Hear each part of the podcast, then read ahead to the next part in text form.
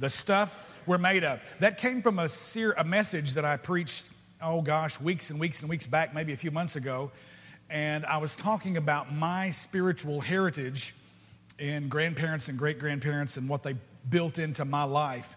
I believe God's intention is that we, when we raise our children, are to give them a transparent life where we acknowledge and own our mistakes, but we, we, we see God redeem it and take it, and we, we're able to say, Hey, I'm sorry, I missed it, I blew it. Listen, don't do this in your life. Learn from my lesson. And then our children are able to stand on our shoulders. I don't believe God intends for every generation to start again at ground zero and have to work through the mistakes that their parents and grandparents have made.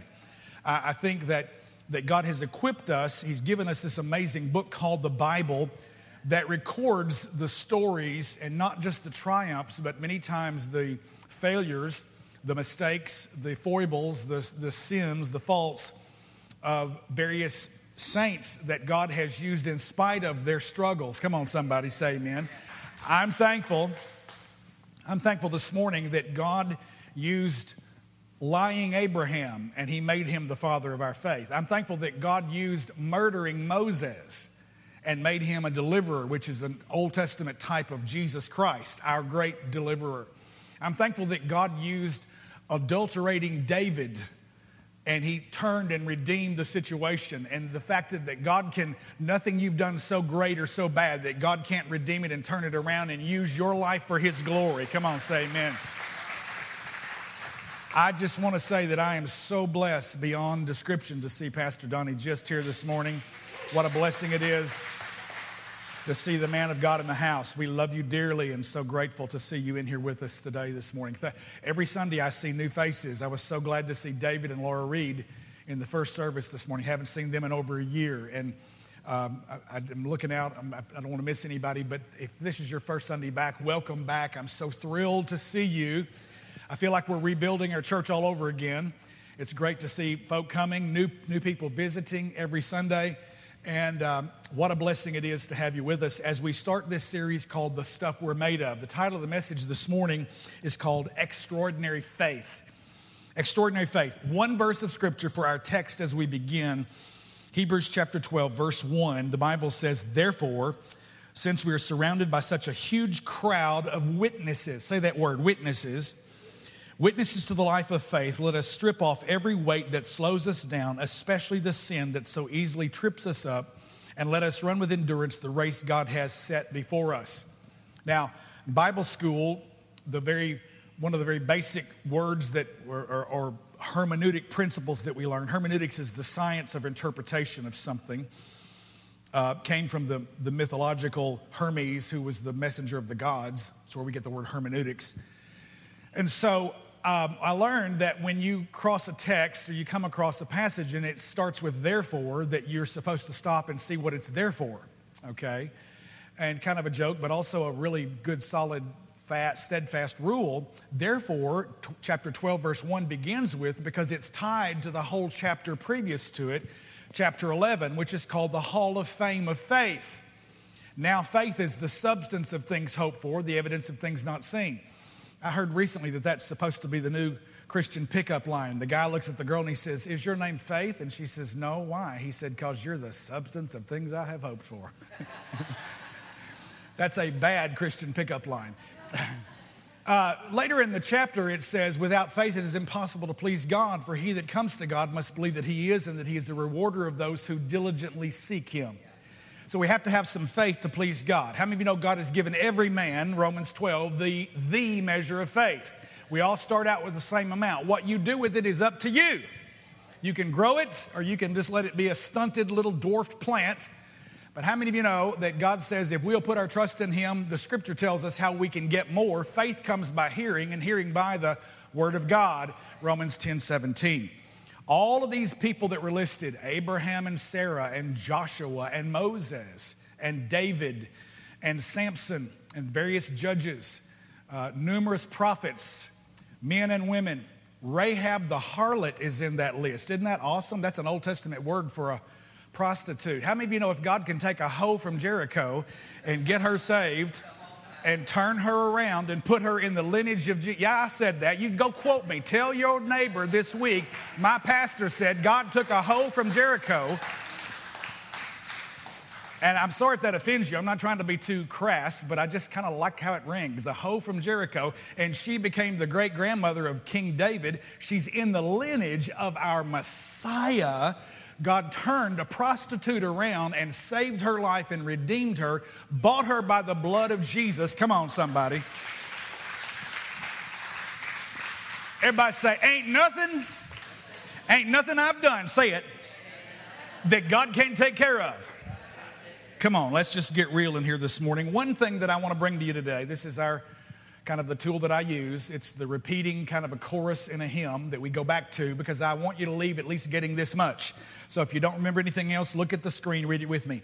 Every situation is an opportunity to trust God and see Him move in your life for you and those around you. Now, that's about 30%. Come on, let's raise it up. Everybody else. Every situation is an opportunity to trust God and see Him move in your life for you and those around you. You're still not there. Come on, look at your neighbor. Say, wake up. Come on, give it to me like you really mean it. Here we go. Every situation is an opportunity to trust God and see Him move in your life for you and for those around you. Now, why, Pastor, why do you do this repetition thing? Because you ain't going to get it any other way. You, you say it over and over and again. Come on. Uh, I, I mean, how many of you know we all grew up two all beef patties, special sauce? Lettuce, cheese, pickles, onions on a. Why do you know that? Why have you, why have you set apart brain cells to remember that? Why don't you remember something worthwhile? You know how that got in there? You heard it over and over and over and over again. One bread builds strong bodies in what, eight, seven ways? I forget. But I mean, whatever you hear over and over and over again, it's going to get in there. It's going to affect you. So I, that's why I use repetition. Paul the Apostle said, For me to say the same thing to you is not grievous, and for you it's safe. It doesn't grieve me, Paul said, to have to repeat myself, but it's, it's a safeguard for you because you're going to get it. I want to stir up our minds to remember the things that God teaches us. Pray with me this morning. Heavenly Father, thank you for the privilege, just the, the outrageous experience of being able to stand in this place, to lean into the Holy Spirit, and to say, Jesus, be the words in my mouth, the thoughts in my mind. Lord, we acknowledge you. We need you. We, we're desperate for you. Thank you for the Holy Communion we received this morning. Thank you for healing, Lord, the various parts of our brokenness in our lives physically, spiritually, mentally, emotionally, relationally, financially, all those things. We look to you to bring shalom, to bring wholeness to our lives. You are the God of peace. We thank you for that. Help me today to, to be careful to bring that which you've spoken. I ask you for clarity and I ask you for brevity. And I ask Jesus that you would be in these words. In, in your name we pray. And everybody said, Amen. Um, my sister, Phyllis, is 17 years older than I am. My parents had two, two families, same mom and dad, but two families 14 years apart. I am the older of the two of the second set. My younger brother, Dewey, will be 57 this August. I'm 60. I know y'all are looking at me and can't believe that, but I am. What was that lady? I'm 50 years old on Saturday Night Live. I'm 60 years old. I'm glad. I'm excited. I'm just wake up refreshed. I just have got fresh vision. I'm excited what the Lord has in front of me and the rest of my life, what He has for our church, what He has for this team, what He has for the next generation beyond me. It's going to be amazing. I'm just, I'm just excited, anticipating what the Lord's going to do. My older brother, Jim, is 14 years my senior. He's 74. And then my sister Phyllis is three years and some months, some change, older than Jim. She's 77. And Phyllis has spent years and years and years researching our family genealogy. And on both sides, my dad's side, the Smith side, and my mom's side, the Blake side. And um, what I have in front of me right here is the Smith history, and it's just, man, some of these people just look mean. I mean, did nobody smiled Nobody smiled for those old pictures back then. It's just almost bizarre. Some of these, I mean, look at all those kids. They're just like, somebody made me drink persimmon juice before I came up here. Well, this very first picture that we start with is my great grandfather, Newton Jasper Smith. And he's in his Confederate uniform. He fought in the Civil War. Was from Alabama, very poor, just had a little 40 acre farm.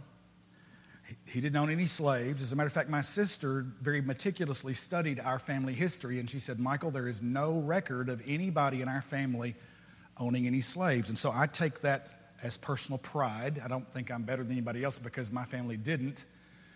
But she traced it right now, she's heading into the top of the 1600s. She's traced it back beyond the American Revolution.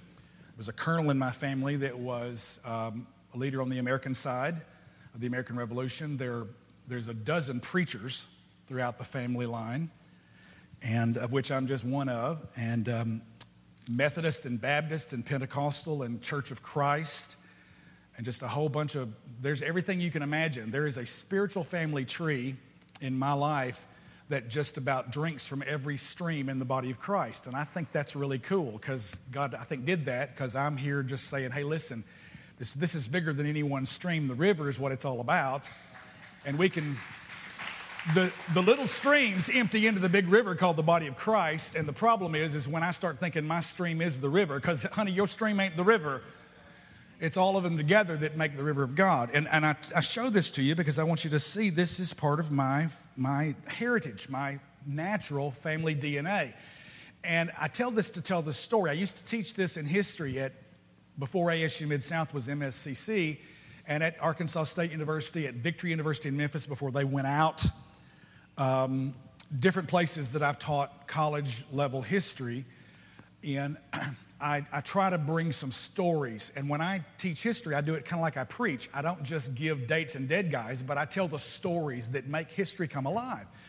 And so I, have always shown them this. And I said, now what I want you to recognize is that this guy right here, my great grandfather, and his wife Cynthia were Christians. They believed in the Lord Jesus, loved the Lord. And great grandfather Newton Jasper Smith fought in the Civil War not to defend the concept of slavery, but he was defending his little 40 acre farm that he owned uh, from a invading, raping, pillaging, burning, looting Northern Army. Okay? Now, I just want to be very careful. You guys know where I stand on racism and on bigotry, that, that it's going to take a recognition of grace that is bigger than race I, I, want to help be a part of the solution to deal with the wound and the problem that we face in the Delta due to years of mistreatment, the, the things that have been brought to light regarding police brutality and all of those kinds of things, and folk being cheated out of what was rightfully theirs. I'm all about that. But I also want you to know that the story of history is bigger than, and it's much more complex, it's much more nuanced all these stories, everybody who fought on the Confederate side wasn't fighting to defend keeping slaves. They were just trying to protect their own property, their own daughters, their own houses. Because in this gruesome, bloody time of war, there were outrageous, unspeakable things that were taking place.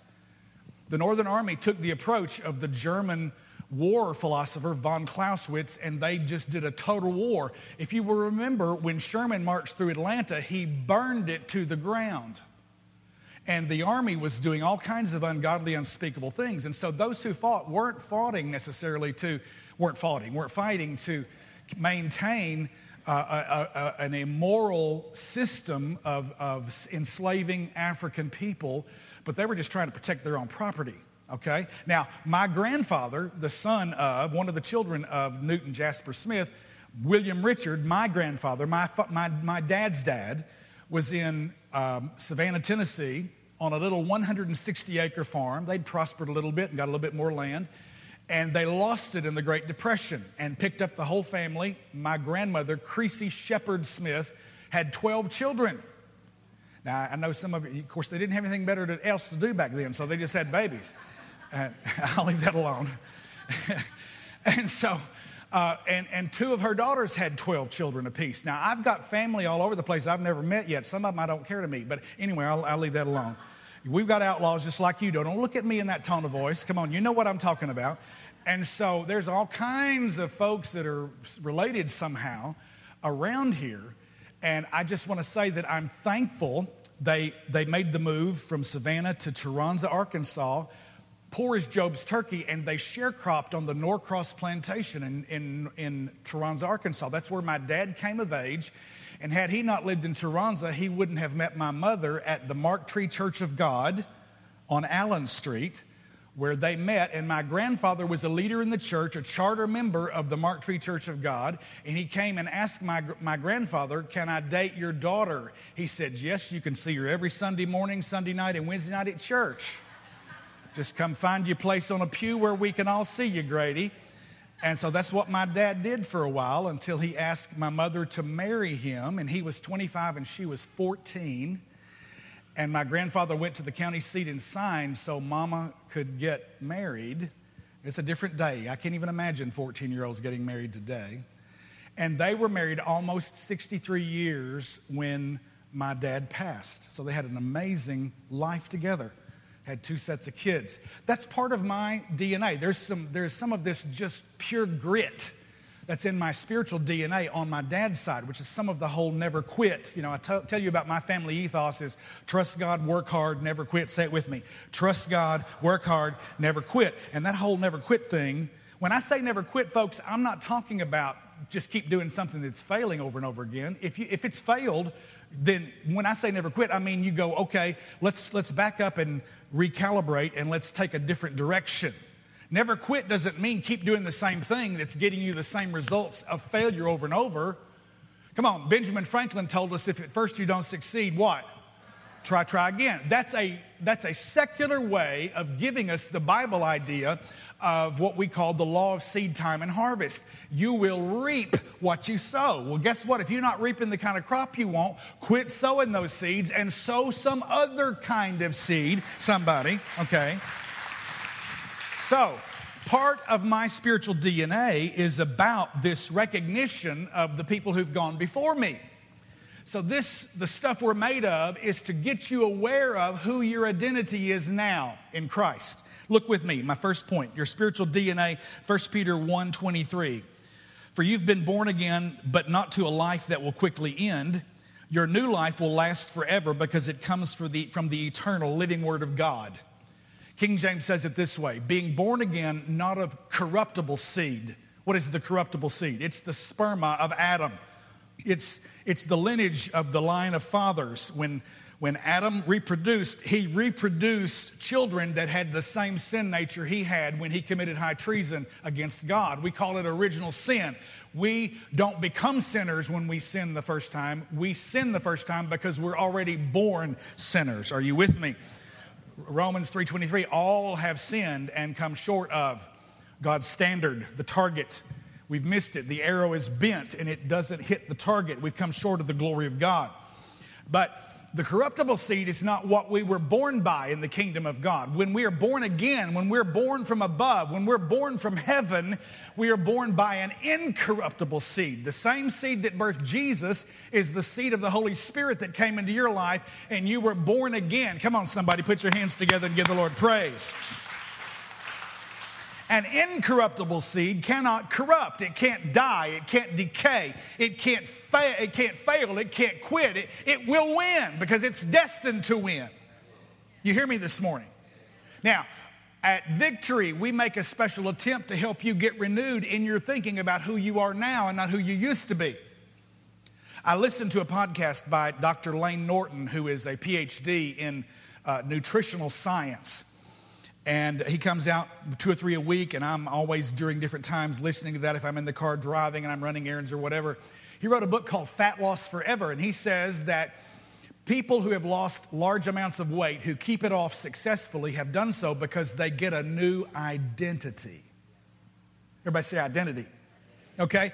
And so I'm, I'm, doing that. I'm doing the inner work. I'm journaling. I've seen a therapist a couple of times and talked about some of my issues in the past and just, you know, I, am doing everything I can to no longer be the fat kid up here.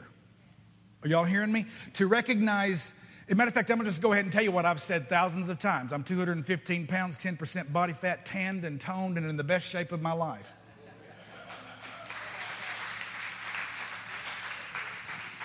I did, a, I did the farm loop the other day. I rode, matter of fact, Memorial Day last Monday, I rode 21 miles. I added to that 12 and a half on the farm loop, and I'm out, and while I'm riding, and I'm grinding a little bit, and I'm, I'm driving into the wind, and I'm just gritting my teeth, and I said, I'm 215 pounds, 10% body fat, tanned and toned, and in the best shape of my life. I've said that not less than 10,000 times. And you know what? If you hang around here by about September 1st, I will get on this stage and I will be 215 pounds, tanned and toned, 10% body fat, and in the best shape of my life. How many of you know what you repeatedly say is dependent upon what you repeatedly believe, and what you repeatedly believe will become your reality? Come on, somebody. Are you following me? I mean, I started out at nearly 350 pounds. I'm to show you the pictures. Some of you can't remember because I know you're just thinking, man, he's just getting so good looking. It's crazy. I'm, I'm just teasing. But I'm to show you just how, I mean, you talk about wide load, baby. Oh my gosh. And I'm just grateful to have been able to conquered that. I stood in this pulpit in 2019 and said, and I said a little bit of that right there. It's taken me three years. By the end of this third year, I will have reached my goal. By the way, I've already talked to State Farm. They're going to look at reducing my premium on my million dollar policy. The bank makes us hold a million dollar policy on me in case if I die, then the bank will get a million dollars of what we owe them for this building. Well, we're about to cut that in half, baby. I'm telling you right now. Because 100, 110 pounds down, we ought to be able to cut it in half. All right. Not trying to be funny, but how many of you know there's a reality to what we're talking about? It will affect every area of your life. Every situation is an opportunity to trust God and see Him move in your life for you and those around you. Point number two, quickly. Abraham is the father of our faith. Hebrews refers to him as the, fa- the, the, father of the faith of the people of God. The, the other places in the scripture refer to Abraham as the friend of God. The Bible says in Romans chapter 4, verses 18 through 21, get this, even when there was no reason for hope, Abraham kept hoping King James says, he hoped against hope. Ain't no more hope. They, the way they would say it in North Carolina when I was out there, won't no hope. How many you know when they want no hope, God still gives you hope? Come on, somebody.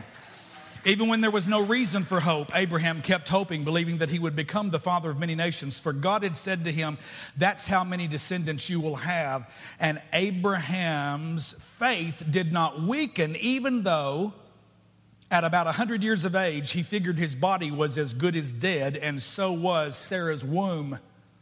His, his wife Sarah was 90 at that point. Abraham never wavered in believing God's promise. In fact, his faith grew stronger, and in this he brought glory to God. He was fully convinced, everybody say convinced. He was fully convinced that God is able, say those three words God is able. He was fully convinced that God is able to do whatever he promises. Ephesians 3:21 says now at uh, 320 now unto him who is able to do who is able to do exceeding abundantly above all that we ask or imagine. King James says ask or think.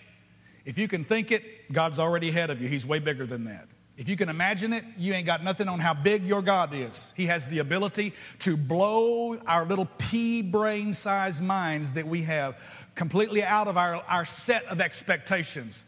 Whatever we can come up with, no matter how grand, how grandiose we think it is, God is always bigger than. Come on, somebody, put your hands together. Give the Lord praise. You know the story. Abram, his name hadn't been changed yet, wasn't seeking God. He was a not a worshiper of the sun, S O N, but he was a moon worshiper. Scripture says Abram was from Ur of the Chaldees, modern day Iraq, Babylon. And God came searching for him, which is just the true story of faith. There ain't none of us in this room that just decided one day we're going to serve God. If you did, it's because God already been on your tail and made the first move toward you. No man comes into the Father except the scripture says, I mean, no man comes into the Son except the Father draw him. And so we recognize that God drew Abraham and God met Abraham and God spoke to Abraham and he met with Abram and he said this. He said, he said, Man, I'm gonna make you a father of a multitude. And Abram says, Well, you might need to get started pretty soon because I'm 70 years old at this point and my wife is 60. Now, you I don't know if you recognize kind of how things happen when you start to get a little bit older, but the chances of any baby coming into this world, in this family, are slim to none. And you know the story, but basically, God shows him three different pictures over a 25 year span. One time he shows him, he says, Abraham, Abram, can you count the dust of the earth? And Abram says, No, sir. And he says, Well, that's going to be how much I'm going to multiply your seed. And he did it three times dust, sand of the sea, and the stars of the heavens. The last time when he changed his name, he said, Abraham, I want you to look up, can you count the stars in the heavens? And Abraham says, No. And he says, That's how I'm going to multiply your seed in the earth, and I'm going to make you the father of many nations. Abram means exalted father, Abraham means the father of many nations. He's 70, it hasn't happened. He's 80, he's heard the promise now. 75 is when God first visited him. Uh, Sarah was 65. I said 70 and 60. I was wrong. I'm sorry. It's 75 and 65. 25 years later is when Isaac showed up. And in the process, God is stretching Abraham's faith. Remember, the title of this is called Extraordinary Faith. Abraham knew, he reckoned, he recognized that his body was as good as dead, but he still didn't waver. He didn't stagger at the circumstances because Abraham knew that every situation is an opportunity to trust God and see him move in your life for you and for those around you. Abraham put his trust in God and he didn't stagger at the promises of God. And when God changed his name, he added, he added an ah to Sarai and he added a ha to Abram, and they became Abraham and Sarah. And the ah got with the ha, and guess what? Isaac was born. Ha ha, that's what Isaac means laughter. Abraham had a part, Sarah had a part. Now, I don't know what happened when Abraham was 100 and Sarah was 90, but how many of you know God sent revival? Now, that's some kind of revival. The, the, the, the Hebrew word is Viagra. No, it's not. Now, if you get offended at that, you need to just come on, get, get out of your religious spirit. How many of you know there ain't but one immaculate conception in the world, and that's the Lord Jesus Christ? Abraham knew that faith without works was dead. Abraham had a part to play, he had something to do, and guess what? God visited. The scripture says that Sarah received strength to conceive the seed. Abraham got faith to be able to do his part, and Sarah got faith. And guess what? A 90 year old womb had a new baby growing on the inside of it. Now, most everybody in the room is an adult, and I'm keeping it G rated. But by the way, just let me tell you something. If you just read your Bible, there's more than some R rated stuff. And if you get over there in the Song of Solomon, it's almost X rated. Are you hearing me? Do you read your Bible? Take it off the shelf. Come on, somebody. It's amazing how God will show you how so many things relate to faith in Him in taking care of things that concern you in your life. Put your hands together and give Him praise. Hallelujah. Abraham trusted God. He never wavered in believing God's promise. In fact, his faith grew stronger, and in this, he brought glory to God. He was fully convinced that God was able to do whatever he promises. There is nothing so far gone, there is no situation so bad. Come on, somebody, help me this morning. There is no circumstance that is indescribable and undefinable that God is not big enough to resurrect you and raise you up and turn the dead part of your life and your vision and your circumstance. Every, every situation is an opportunity to trust God and see Him move in your life for you and for those around you. Point number three, and I'm finished this morning. You get anything out of this? I want to tell you real quickly about a more recent man of faith. His life and ministry affected the life of my grandparents. He was a British evangelist, plumber by trade but who became a full time preacher that literally preached all over the world. His name was Smith Wigglesworth. Born into a Methodist home. I'm going to tell you a little bit about his, his life. There's a scripture that I think really sums up the kind of daring faith that he walked in, that he challenged people to trust God in. It's from Mark chapter 11, two verses, 22 and 23. I'm sorry, it's 24. Um, 22 says, Then Jesus said to the disciples, Have faith in God. I grew up hearing Dr. Kenneth E. Hagin preach, and he said in the original that it literally says, Have the God kind of faith. Have faith in God. I tell you the truth. You can say to this mountain, May you be lifted up and thrown into the sea, and it will happen. But you must really believe, he says. You must really believe it will happen and have no doubt in your heart. I tell you, verse 24, you can pray for anything, and if you believe that you've received it, it will be yours. Before I go on, I want you to see this. He says, I tell you, you can pray for what? anything. There is no limit to this, saints. Whatever your circumstance is, don't play this little false, humble kind of game with, oh, I'm not going to bother God with the little stuff. He's got plenty big stuff to worry about and think about. How many of you know God is big enough to handle all of your little minutiae? You can pray for anything. Matter of fact, what you need to learn to do is to pray about everything and your faith will grow and God will answer prayers and it will ignite a, a, burning desire in you to see the, the glory of God come in your life and for His kingdom to be advanced in this region and in your family and in your children and make them champions for the kingdom of God. He says you can pray for anything and if you what? If you believe that you've received it, it will be yours. I want you to notice the tenses. If you believe, what tense is that verb? Present, if you believe that you've received. What tense is that? Past. It will be, what tense is that? Isn't that cool?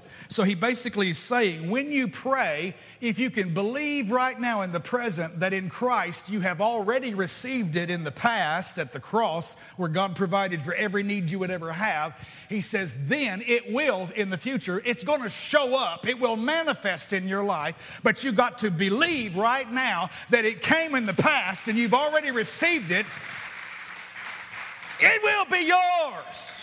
Every situation is an opportunity to trust God and see Him move in your life for you and for those around you. Oh, I love it. Smith Wigglesworth was born in Yorkshire, England, 1859. Civil War hadn't begun in the U.S. yet. He had a very extremely limited education, didn't learn to read until he was an adult, and his wife Polly taught him to read out of the Bible. He had unbelieving parents, but his grandmother was an old, true, born again Methodist woman. She was a Wesleyan Methodist. Now, don't confuse that with the mainline United Methodists today because it's a whole different world. These Wesleyan Methodists preached a true born again experience. John Wesley's been a hero of mine for over 40 years. I've read his works, I've read his journals, I've studied what he did. He rode on horseback 250,000 miles, preaching up to five times a day, all over England, all over the United States original colonies. He came over here, and along with Jonathan Edwards, a Presbyterian Congregationalist minister who was also the first president of Yale, I'm sorry, not Yale, but Princeton, Princeton, it, at that time was the College of New Jersey. And so uh, Jonathan Edwards, who was here, George Whitefield, who was a British evangelist who stood like six feet eight inches tall and had this big, massive basso profundo voice, very theatrical. And he preached all in the 13 colonies in the First Great Awakening. And John Wesley and his brother Charles came. And John would preach, and Charles would get, under, get inspired under the anointing of hearing his brother John Wesley preach. And he would sit and write hymns, wrote thousands of them that we've grown up singing. Oh, for a thousand tongues to sing our great Redeemer's praise. And Wesley preached and Wesley wrote, an older brother, younger brother team.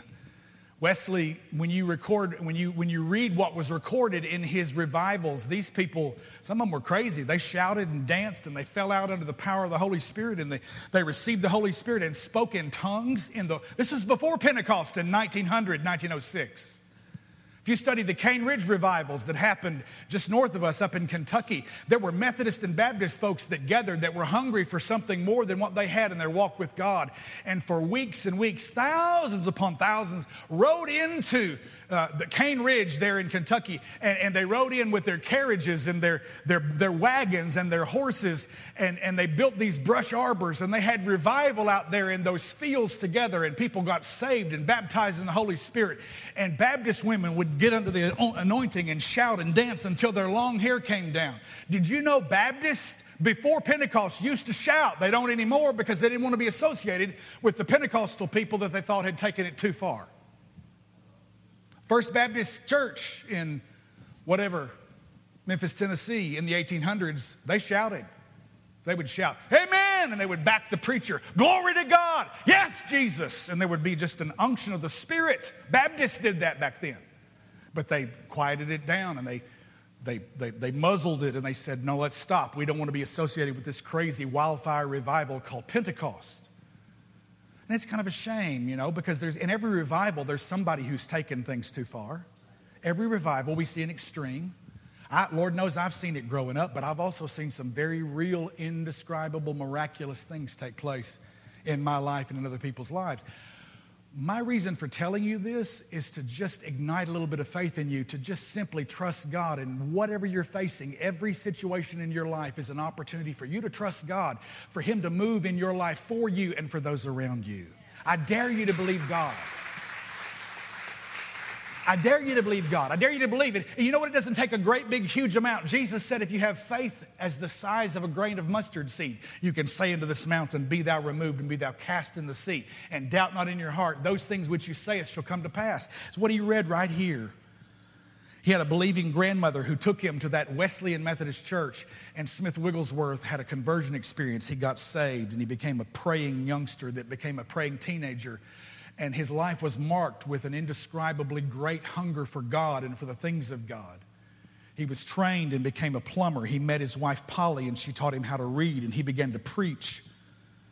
And his preaching was so effective, hundreds showed up, and then thousands began to show up. And then he began to be in demand around the world. And he came to America and he preached in America. And he went to Europe and he went to Asia and he went to uh, Australia and he went to South America and he went, he, he went to Africa. He went to all these different places, all the continents, preaching the gospel of Jesus Christ and the fact that if we would put our trust in God and believe with him, that he would do miraculous things in our life. Listen, I've got some quotes I want to read you. This is a couple of quotes by Smith Wigglesworth. There is nothing, go ahead and put up his picture if you would. I want you to see him. Nice, grandfatherly man. But Yorkshire, England was a very straightforward, ain't taking any mess from anybody, and he was very gruff. He, he exhibited what they called a kind of rough kindness. He, he would pray for you and get in, get in your face, and he would say, Now, if you don't quit this, if you don't turn from that, you're not going to get your deliverance. You're going to stay bound. You're going to stay sick and did some things controversially sometimes, but, he, but it was crazy the number, the multitudes of people that got healed. He was known as a faith healer in the uh, early Wesleyan Methodist movement and then in the Pentecostal movement. He embraced it when it came on the scene. He says this There is nothing impossible with God. All the impossibility is with us when we measure God by the limitations of our unbelief. Listen to this one. On difficult times, he says, great faith is the product of great fights. Anybody in a fight this morning? I hope not with your spouse or with your kids, but maybe you're fighting a struggle. Maybe you're fighting some kind of an issue in your life. Great faith comes from great fights, he says. He says, great testimonies are the outcome of great tests. Great triumphs can only come out of great trials. I love that on the bigness of God. He says, There is nothing small about our God. And when we understand this, we will find out that there ought not to be anything small about us. I love it. We must have an enlargement of our conception of God that when, then we will know that we have come to a place where all things are possible, for our God is an omnipotent God for impossible positions. Isn't that good? Let me give you one more. I love this on, on an eternal perspective, he says, never listen to human plans. God can work mightily when you persist in believing Him in spite of discouragement from the human standpoint. I am moved by what I believe. I know this no man looks at the circumstances if he believes. Every situation is an opportunity to trust God and see Him move in my life for me and for those around me. Great spiritual hunger ministry of healing. Listen, you can Google this guy. There, there are numerous. I think there's about 15 biographies that have been written about him. I brought two that are in my library, and these both belong to my Aunt Lucille, Lucille Morrison. Great spiritual woman of God, prof- prophetic, very prophetic, would write things down on, that was happening on an international, on a national level, and they would come to pass. I've got journals that she'd written in, and the Lord whispered in her heart. She, she had written that Kennedy would never live to serve out his term. How many of you know God talks to people like that? Now, I might scare some of you this morning, but that's in my family. That's part of my spiritual DNA. Different sets of circumstances that were happening on a political front, things that were happening in our nation, disruptions and violence. And she would pray, and the Spirit of the Lord would speak to her, and she would write those things down. Scripture says God shows his secrets to the prophets. Are you hearing me this morning? I don't believe God does that. Well, you know what? He never will in your life then until you wake up and go, okay, God, I'm open. Speak to my heart. You know what? God's talking right now. Are you turned on and tuned in to the heavenly FM or the heavenly Wi Fi? Because He's sending signals into your life to give you direction to make it through what you're struggling with, to show you that He will show up and move in your life for you and for those around you. Are you getting anything out of this? I've got Smith Wigglesworth remembered a great challenge to daring faith. Smith Wigglesworth, a man who walked with God. The third one that I have is by Stanley Frodsham, who is a very educated um, historian for the Assemblies of God. He knew Wigglesworth personally and traveled with him and saw God do amazing, miraculous things. People getting up out of wheelchairs, not staged crazy foolishness, real sick people getting healed. Now, I'm, I'm going to say something to you right now, and this is probably going to shock at least a half a dozen of you. There are 14 occurrences in his life where he raised somebody from the dead. You know what? You don't hear about that in America because we don't need to use our faith. I mean, if you got a headache, we just take two Tylenol. But you know what? Every Southern Baptist preacher who's ever been to the nations of the earth into a people that are in abject poverty, they've come home shaken because they've seen miracles happen that they don't see happening in the United States of America. You want to know why they're happening over there? Because people don't have a pill or a shot or three easy steps to throw at their problems. They don't have anything else left. They have to trust God. And when you learn to trust God, God shows up for you and your faith. Come on, somebody.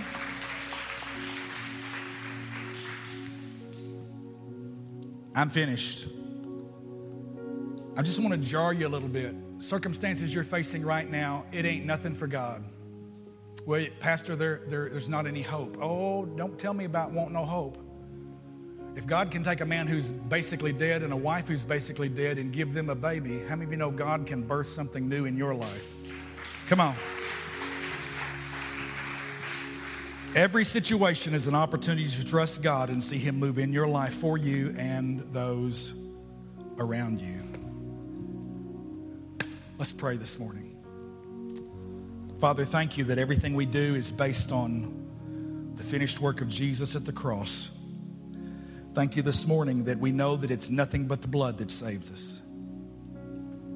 Lord, forgive us for living so far beneath all the blessings and the privileges that you have given to us as sons and daughters of God because we've not released faith.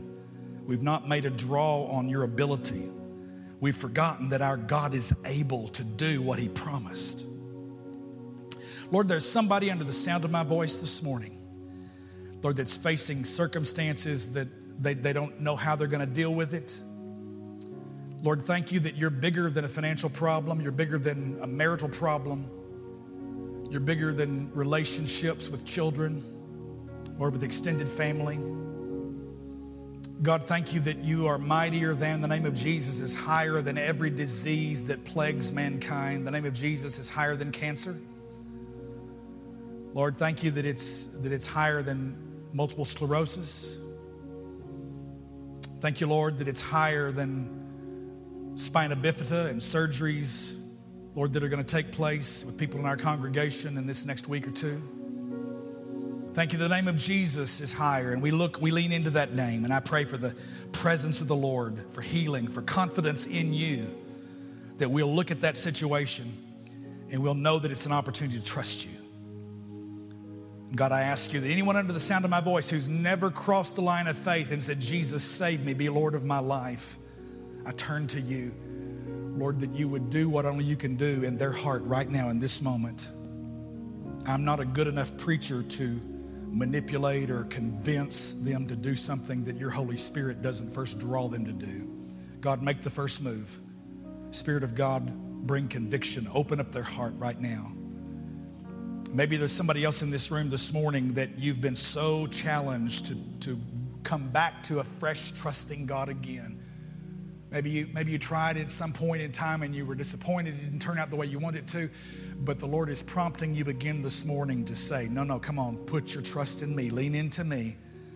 I'm going to, I'm going to show up in your life. That's for somebody in this room right now. And if that's you, anything has dared you to, to release faith in God's ability this morning, or if you've never said, Jesus, save me, heads bowed, eyes closed, nobody looking around, any of those areas, if the Lord has just prompted you to release faith in Him this morning, would you just lift your hand? I want to pray for you. Anybody in the room? Come on. Yes, thank you. Thank you. There's a little smattering of hands, two or three around here. We pray right now, Holy Spirit of God, that you move in our lives. We look at the situations we face, and God, your power and your ability is greater than our circumstances. Nothing we have done that is so great that you can't fix it. Nothing we face that is so impossible that you can't change it. We ask you, Holy Spirit of God, right now to bring faith into our hearts. Everyone that's hearing this, those that are watching on the internet, Lord, right now and in the future, Lord, that you would just stoke a fire in them in Jesus' name. Faith comes by hearing and hearing by the word. And God, we've been faithful to preach the gospel this morning that Jesus Christ is our Savior and our healer, our death defying King. We put our trust in you. We turn from our past. We turn to you in faith. Fill us with your Holy Spirit, we pray. All of this in Jesus' name, and all of God's people said. Put your hands together and give the Lord praise. Amen. What a word, Pastor Michael. Aren't y'all glad that we